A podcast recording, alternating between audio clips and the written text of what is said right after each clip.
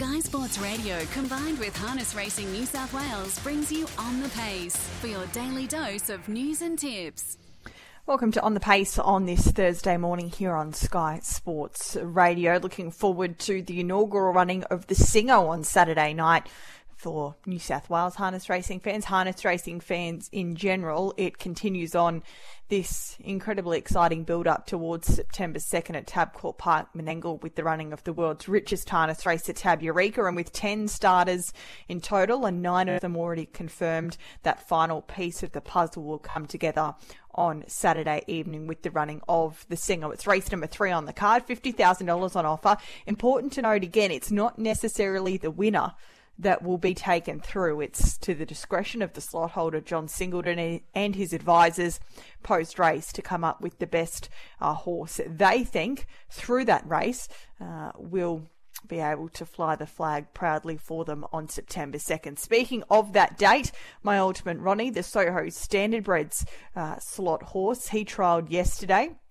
at Menangle in 151 and 4, 27 9, 26 and 3 on the way home. So uh, more positive signs there for Jared Alchin, the Tumby Park team, alongside Rob Watson from Soho Standardbreds. Captain Ravishing, we were, we were expecting to see him trial today, uh, but those plans have changed and he's now uh, making his way up to Sydney in the next few days to get uh, nice and settled into his new surroundings about two weeks out from the big dance where he's likely to have an official trial maybe next Wednesday at Menangle, 10 days out in preparation uh, to go into this $2.1, $2.1 million race uh, fresh first up. Uh, Leap to Fame was due to race tomorrow night, Friday night. Unfortunately, that race didn't get off the ground, so uh, it looks likely that we won't see him under race conditions again before the Tab Eureka. Maybe a trial uh, to bring him up to the mark, much the same for Catch a Wave. Uh, and of course, several others are looking to plot their path, the likes of the Lost Storm. We know that Rip goes around on Saturday night at Menangle. We spoke to his driver Doug Hewitt uh, yesterday on on the pace, so a bit of a eureka update there. A World Drivers Championship update. We know that that's uh, in its latter stages now. We're three of the four days in, and Australia's representative Pete McMullen is currently sitting in second place. So, second for Pete, still with uh, five heats to come, so still with ample opportunity to make his way up the leaderboard. Uh, but he's certainly doing Australia very proud, and we've all been watching on with interest there when it comes to the World Drivers' Championship. Speaking of the Singo on Saturday night, Robbie Morris is going to partner up with the now short price favourite Tim's the Trooper, a horse that he's had great success on in the past, and he's our guest for on the pace this morning. Robbie, good morning to you, and uh, you must be looking forward to partnering up with your old mate Tim's the Trooper again. He's a really, really, really good horse, and he looks a great chance there on Saturday night. Yeah, morning, Brett. Thanks for having me. Yeah, it's always good to get the phone call from Grant and Trista to, to get back on Trumpy. We've had a pretty good, successful sort of last couple of years together, so hopefully it can continue on Saturday nights. It looked the obvious path for him when another slot position wasn't available uh, to head to the Singo, and you would have been watching him last Saturday night. Was that a PB performance from him, uh, sitting outside the leader there in such quick time around Albion Park?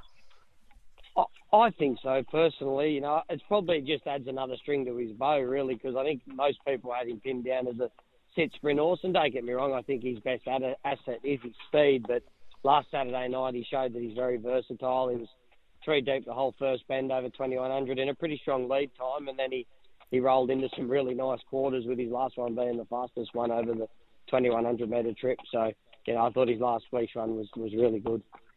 He's a horse, as we've already mentioned, that you've struck up a really good relationship with. A, a Group One winner as a two-year-old, and he uh, so often stays uh, with yourself when he makes his way down to Sydney. So, has he arrived? And uh, if so, how does he look?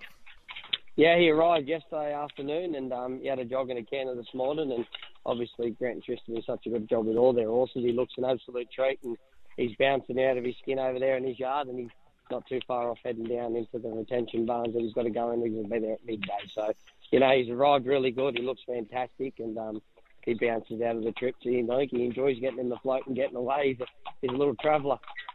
Yeah, well, he's certainly done plenty of that over the last few years, and he's uh, very well accustomed to all that he's going to experience over the next few days. I mean, the barrier draw was never going to be uh, super under the conditions of the race, and with a few three-year-olds making their way in. But I guess when you looked at the field, what was your assessment, and what was your initial thoughts of his chances? Oh, yeah, this sort of race, you know, it's always going to have a bit of depth to it, and there's a couple of really handy head sprinters there in the middle of the line, and there's obviously you can't go past the ones run last week was really good, winning the nutrients. So you know we've sort of just got to see how it all pans out and um, see what happens early on, and just take out everything in our stride. I'll, I'll drive him to see where he's comfortable and worry about the rest later.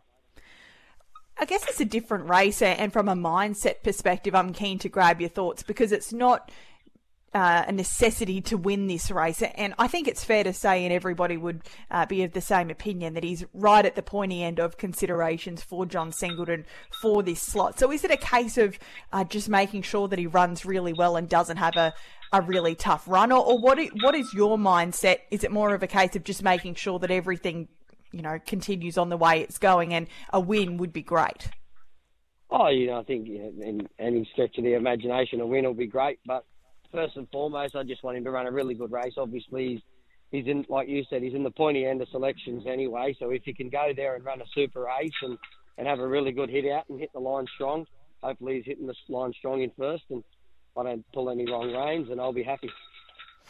I know we're we're thinking a little bit ahead of the game now, and he still has to get that last position into uh, the Tab Eureka. But has there been any preliminary discussions with Grant and Trista and Kevin and Kay Seymour uh, around who may drive him should he make his way through? Um, yeah, I haven't had that chat with with Grant. Um, that'll be up to Grant and Trista and obviously Kevin and Kay. Um, yeah, so I'm not sure if he does. Hopefully, if I get him through, hopefully he can um, turn up and whoever drives him on the big dance night, he'll run a super race. It would be pretty special to be involved in this race, though, wouldn't it? $2.1 million, the world's richest harness race, and all of the excitement surrounding it. You're a local, have been uh, living just across the road basically for all of your life. So, uh, how special has the build up been? And I'm sure that you would just love to be involved in some way. Oh, for sure. You know, it's like when I was only saying to someone the other day, if I do get the chance to to drive him in that race. It's not often you get the score up in a race worth 2.1 million. So, you know, as a kid, you they're the races you dream of driving in, and you work hard to be in them, and you know to even be sort of in the pipeline of maybe getting a drive in it is always a good thrill. So, you know, we've got a job to do Saturday night first, so we'll worry about that and then head forward after that, hopefully again, looking into the future, we know that Leap to Fame is obviously the horse to beat, and you've been lucky enough to see him up close and personal, probably more so than most people. And I think everybody's of the opinion that he's something incredibly special. But your assessment of, of Tim's a Trooper v Leap to Fame is the gap closing somewhat, and is the fact that he is so versatile and in a race like the Eureka, should he make his way through, there's several ways that he can be driven. Is he a, a legitimate chance come that race? Should it get to that point? Oh, look, I, I think he is for sure. Obviously, leap to fame, he's just something else, and you'd like to think that he's getting closer to him and he's bridging the gap, but it's you know he's just a freak of nature. Staddles just does things that I don't think possibly can be done. But I, I think if he gets into the big dance, I wouldn't swap him for any other horse in the race, and I honestly mean that. He a high pressure race like that over 2,400 metres. If they go to war, you know, Captain Ravish can catch a wave and leap to fame, get into a tussle over 2,400 metres, and he's just sitting one out, three back, three fans, minding his own business. Yeah, I, I'd be scared of him if I was on the leader. I know everyone has got the hype about all the other horses, but you know the thing with Trump is, you know, you can point him, you can put him in a spot, you say, "Will he drops a bit?" You know, he's such a professional. Um, you know, probably I think every horse in the field, in my opinion, needs something to go their way to beat Leap to Fame. But, you know, if they go a bit hard, I, I wouldn't swap him for any other horse, that's for sure. He's just been such a consistent horse at that top level right throughout his career, and he'd be a, a much deserved uh, runner in this Tab Eureka and a proven big race performer as well. So that's Saturday night with uh, Tim's a Trooper going around as favourite in the Singo. You've got a, a, strong book of drives tonight, a few that I just wanted to uh, get your opinion on. This in race number seven, the one Miss Obama goes around, and her numbers aren't to Flash, but uh, she comes up with the ace gate tonight, and that's a big plus. Yeah, her, her, form doesn't look great looking at it, but she's been drawing sort of outside the front and eight and sevens at Newcastle and getting back in the field and just sort of getting driven a little bit upside down and having to come wide. But I think from barrier one tonight, she should probably have an early, easy enough lead over the trip, and the hardest to beat's probably on her back. So I've probably got to do my part there and leave it there. And if it comes out and around me and wants to go that way, well, it might be too good for me. But she gets a chance on the one hole, that's for sure. That's race number seven. And in the final race, an interesting horse, Razor Sharp, uh, a 15 start maiden, a former Kiwi pacer, a horse that's had four starts. You've driven him on each of those occasions, and he seems to have some quirks. Two trials in preparation. I guess, firstly, uh, what attracted you to this guy? And uh, I mean, in, terms of New Zealand form, you would have had a really good look on what he had to offer? And secondly, uh, can we expect an improved performance from him despite the outside second row draw? Yeah, look, the draw's obviously a hurdle, and obviously when we bought him, I sort of he's big, big lopey, big fella, and he's got good, good strength and good length in his stride. Probably when he come, he probably just come at the wrong time of year. It was really hot when he arrived, and the heat got to him a bit, and he just didn't settle in all that good. So luckily, he's got a really good group of owners, and they were less allowed us to take a bit of time with him and um, he seems good. Both his trials have been okay without being super, but he has led in them, and I don't really think he's a leader. Um, so dropping back to the maiden grade at Penrith, I, I do think sometimes Menangle trials, as a rule, can be quite strong on a Wednesday morning. Um, so I do think it probably is a bit of a less of a race compared to what he's been trialling against. Like I think in his trial last Wednesday, Ricky Hutchins also won the trial Il Bandito. He, he's a nice three-year-old. Um, so we're just sort of taking in our stride to see where he gets to early, but um, he should put his right foot forward tonight. And on Saturday night, alongside the Singo, there's also a, a, really even fast class race where Kanina Provlima goes around. Absolutely low flying, this horse. He's going to bob up and, and win a free for all very shortly. Can it be on Saturday night? I hope so. He's um he, has been racing so good. He deserves a win. He's he's ultra consistent. He just keeps turning up, running good halves and good quarters. He just think last week he spent something like 53 flat or something his last half. So there looks to be a little bit more genuine pace in this free for all, which we've probably been lacking of late. Um, you know, obviously we've with Cash and Flow on Port au Prince and South Coast Arden, along with Zeus Bromac drawing underneath them, there might be a bit more genuine tempo, which will suit my fella down to the ground. So hopefully, if we can get a bit more of a lively first half, that'll bring him right into it. And whilst we've got you, you're not long back from uh, a Queensland campaign, an extended Queensland campaign, and uh, one of the stars of the show, as he so often is, was Pete said. So, where's he at? Is he a horse that uh, comes into consideration for a Len Smith mile? Is he having a let up? What's his uh, progress report?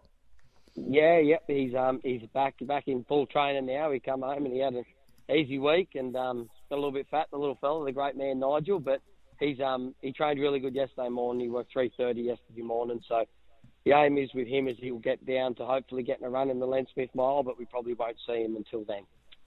All right, that of course in conjunction with that Tab Eureka race night in a tick over two and a half weeks. Appreciate your time this morning, Robbie. Best of luck, particularly there on Saturday night with Tim's a Trooper in the Singo, not only in the race but also in the considerations afterwards. And thanks for joining us this morning.